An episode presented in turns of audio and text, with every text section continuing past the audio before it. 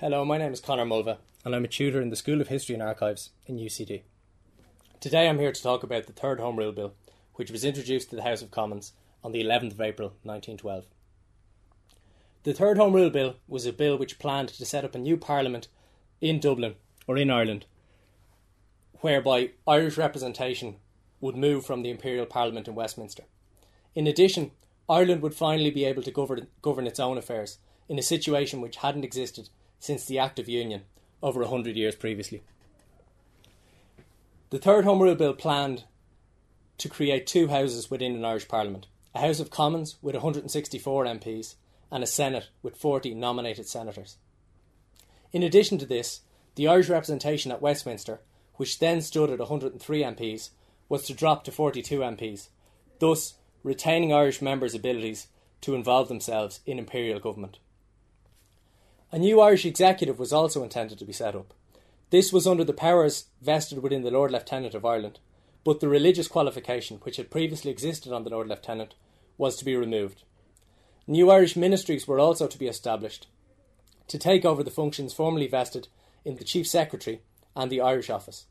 New Irish ministries were to be set up to administer for the Government of Ireland and to take over functions formerly vested in the Chief Secretary of Ireland and the Irish Office.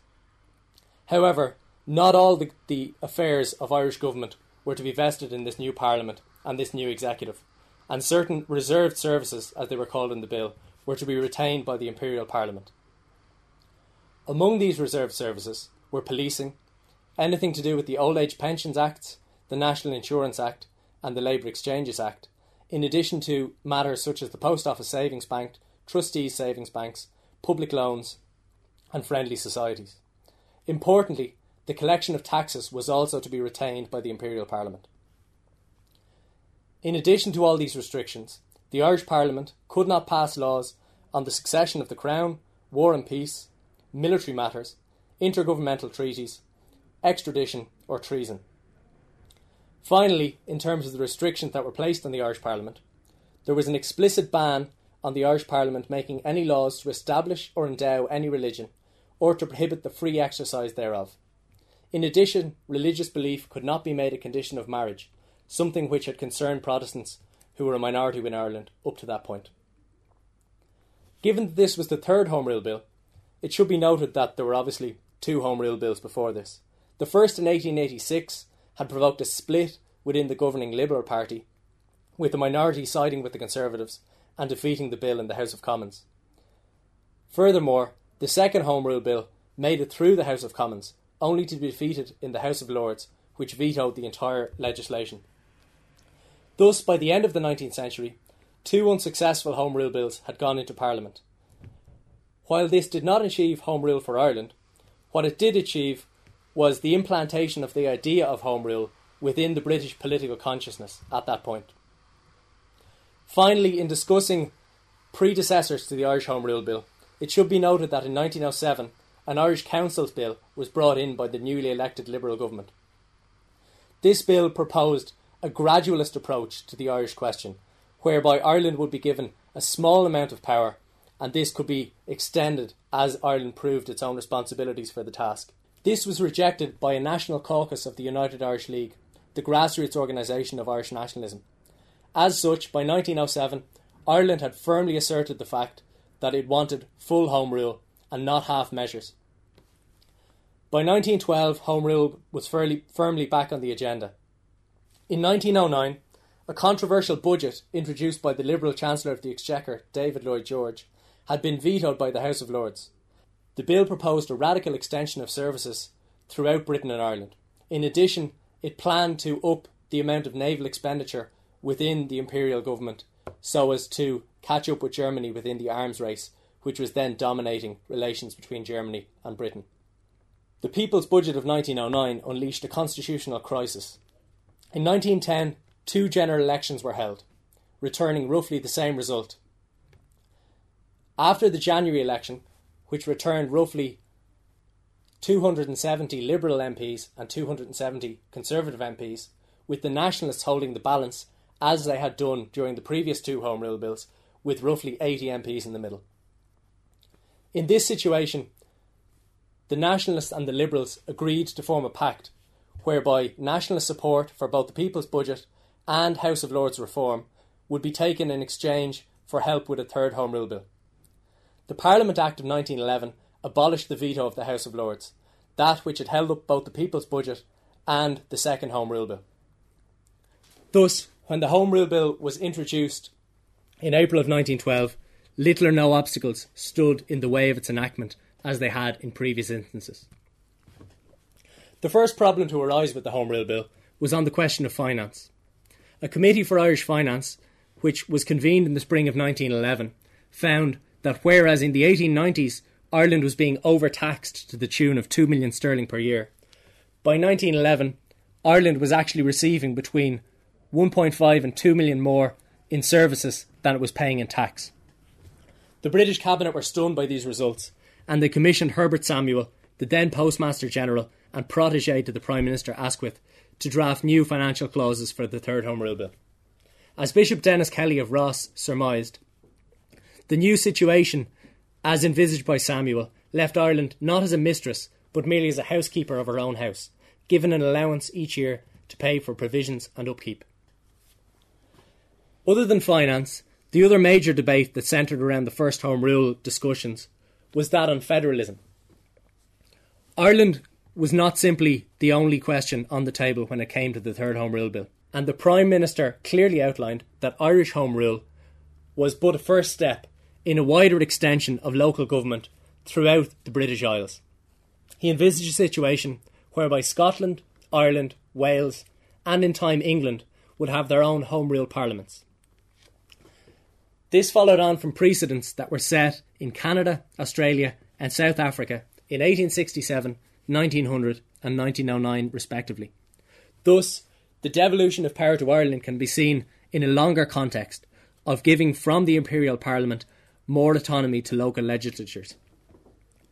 It had been discussed at the time that local affairs consumed more than half of Britain's actual discussion time at the House of Commons in a situation where the Parliament should have been discussing imperial legislation. Interestingly, at this time, Arthur Balfour, the former Conservative Prime Minister, declared that federation had always been done through centralisation, as were the cases in the United States and Germany. Never in the history of the world had federation resulted from the breaking up of a government of the unitary type. However, as one American commentator noted, the English had never been seriously influenced by theoretical arguments or by examples set by other nations. And true to form, Balfour's concerns for this federation through decentralisation and through breakup were not heeded. The broader scheme outlined by um, the Home Rule Bill in 1912 constituted an English led drive towards an orderly and peaceful transition from imperial centralised government towards local federalised autonomy. In practice, decolonisation, a subject far too big to get into here, which happened after the Second World War, was both chaotic and reactive, with individual constituent parts of the British Empire simply seceding from the Empire as they saw fit and based on the demands of national movements. The situation in 1912 was very different, and had it gone through, Britain was, was working towards a situation where it would begin its own process of decentralisation in this orderly fashion. Again, looking at the examples from the wider British world, India took example both from the constitutional and the extra parliamentary traditions within Irish nationalism when looking for its own independence in the 1940s. On the subject of the British Empire and the wider implications of Home Rule, not only the example set by the Home Rule Bill and by decentralisation um, come to mind. Ulster also provides its own precedents. The idea that an economically advanced and culturally distinct region would break away from a country on the verge of its own independence was echoed not only in 1960 when Belgium pulled out of the Congo, only to see the province of Katanga, which was much more economically advanced from its neighbour, break away, but also much more recently. In July 2011, the religiously separate and potentially oil rich South Sudan broke away from the poorer Muslim North, replicating a situation which had been seen in Ulster between 1912 and 1914. Having discussed both the federal and the financial problems with the Home Rule Bill, it should be remembered that while fiscal and federal arguments outlined here were to the fore in the early debates on Home Rule, by the time the actual Home Rule Bill gathered momentum, the real concerns around the Home Rule Bill centred on Ulster and the fears that this religiously separate and economically advanced province would have to fall into line with the Dublin Parliament, unsympathetic with the uniqueness of Ulster. By 1912, it was clear that Home Rule, rule could not be defeated through parliamentary means, as had happened previously.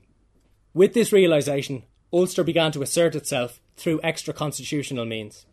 On the 28th of September 1912, the Solemn League and Covenant was signed, and Ulster pledged to defend itself from the tyranny of Home Rule by all means possible. In January of 1913, the Ulster Volunteer Force was formally established, thus creating an organised paramilitary group within Ireland pledged to defeat Home Rule.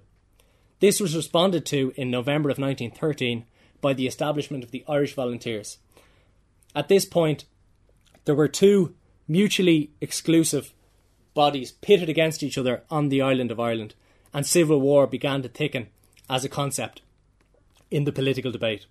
The situation worsened further in March of 1914 when senior army officers stationed at the Curragh threatened to resign their commissions rather than impose Home Rule on an un- unwilling Ulster.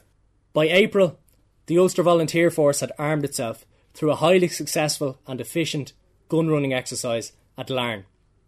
At this point, the King intervened, and the Buckingham Palace Conference was convened in July of 1914 in a last ditch effort to solve the Home Rule Bill through peaceful and constitutional means. However, the conference ended in utter failure, and only two days later, on the 26th of July 1914, arms were landed by the National Volunteers at Howth in County Dublin. The Howth gun running was immediately followed by a situation where a small group of supporters of the Irish Volunteers taunted a group of British soldiers in the middle of Dublin. This led to the British soldiers opening fire, and the Bachelor's Walk killings, as they are now known, resulted in four civilian dead in the provincial capital, just 10 days before Britain declared war on Germany. The mood was now tense, and civil war seemed closer than ever. The attention of politicians and public alike was focused on Ireland at a time when it should have, by right, been turned to the graver situations occurring elsewhere. Historians agree that the First World War was one of the greatest turning points in the history of Ireland. In many ways, it was as important for what it averted as for what it caused. Britain had not seen civil war since the 17th century, but the Home Rule crisis brought society to the brink of open and armed conflict.